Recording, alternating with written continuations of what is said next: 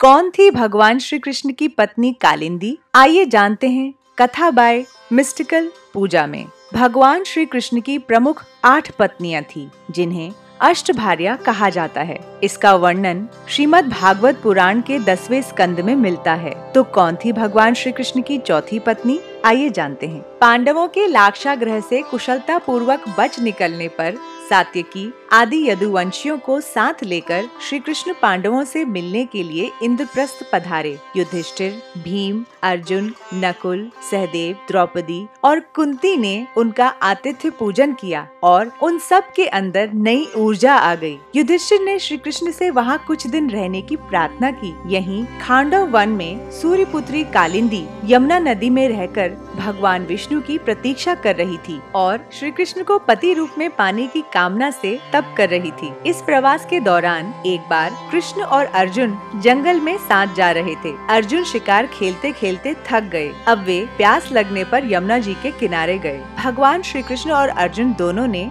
यमुना जी में हाथ पैर धोकर उनका निर्मल जल पिया और देखा कि एक परम सुंदरी कन्या वहाँ तपस्या कर रही है। कृष्ण ने अर्जुन से कहा, अर्जुन, जाओ, पता करो कि ये देवी कौन है और किसका ध्यान कर रही हैं। अर्जुन ने उसके पास जाकर पूछा, सुंदरी, तुम कौन हो? किसकी पुत्री हो? कहाँ से आई हो? और क्या करना चाहती हो? तब उस सुंदर युवती ने कहा, मेरा नाम कालिंदी है। मैं भगवान सूर्य देव की पुत्री हूँ। मैं सर्वश्रेष्ठ वरदानी भगवान विष्णु को पति के रूप में प्राप्त करना चाहती हूँ और इसीलिए यह कठोर तपस्या कर रही हूँ। मैं भगवान श्री कृष्ण के अलावा और किसी को अपना पति नहीं बना सकती। इसलिए भगवान श्री कृष्ण मुझ पर प्रसन्न हो। यमुना जल में मेरे पिता सूर्य ने मेरे लिए एक भवन भी बनवा दिया है और मैं उसी में रहती हूँ। तथा जब तक भगवान का दर्शन नहीं होगा, मैं यहीं रहूँगी। अर्जुन ने जाकर भगवान श्री कृष्ण से सारी बातें कही। वे तो पहले से ही ये सब कुछ जानते थे। अब उन्होंने कालिंदी को अपने रथ पर बिठा लिया और धर्मराज युधिष्ठिर के पास ले आए। कुछ दिनों के बाद भगवान श्री कृष्ण अर्जुन की अनुमति एवं अन्य संबंधियों का अनुमोदन प्राप्त करके सात्विकी आदि के साथ द्वारका वापस लौटे।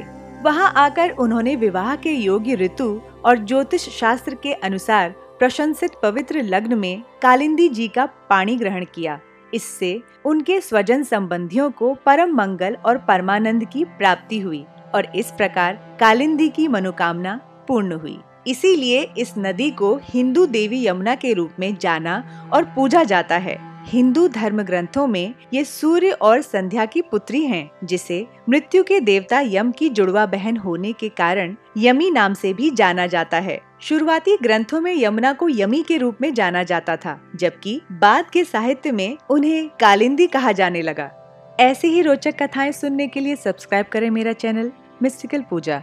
लाइक करें, अपने कमेंट्स लिखें और अगली कथा के नोटिफिकेशन के लिए बेल आइकन पे क्लिक करना ना भूलें। मिलते हैं मिस्टिकल पूजा हिंदी पॉडकास्ट की अगली कथा में। नमस्कार।